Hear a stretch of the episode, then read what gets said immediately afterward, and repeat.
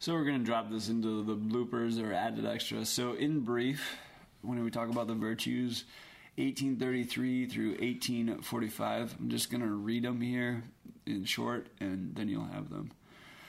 Virtue is the habit and firm disposition to the good. The human virtues are stable dispositions of the intellect and the will that governs our act, our act, our acts in in order orders our passions and guides our conduct in accordance with faith and reason. They can be grouped around the four cardinal virtues: prudence, justice, fortitude, and temperance. Prudence is the disposition, the practical reason to discern in every such circumstance our true good and choose the right means of achieving it. Justice consists in the firm and constant will to give God and our neighbor their due. Fortitude ensures the firmness in difficulties and constancy in the pursuit of the good. Temperance is temperance moderates and it attracts the attractions of pleasures and the senses and provides a balance in the use of created goods.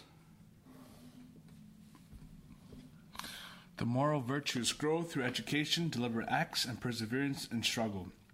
Divine grace purifies and elevates them. The theological virtues dispose Christians to live in a relationship with the Holy Trinity, They have God for their origin, their motive, and their object, God known by faith, God hoped and loved by his own sake. There are three theological virtues faith, hope, and charity. They inform all the moral virtues and give life to them.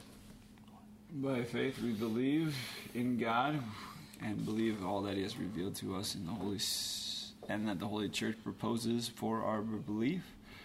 The, by hope, we desire, with the steadfast trust, await for from God eternal life and the graces to merit it.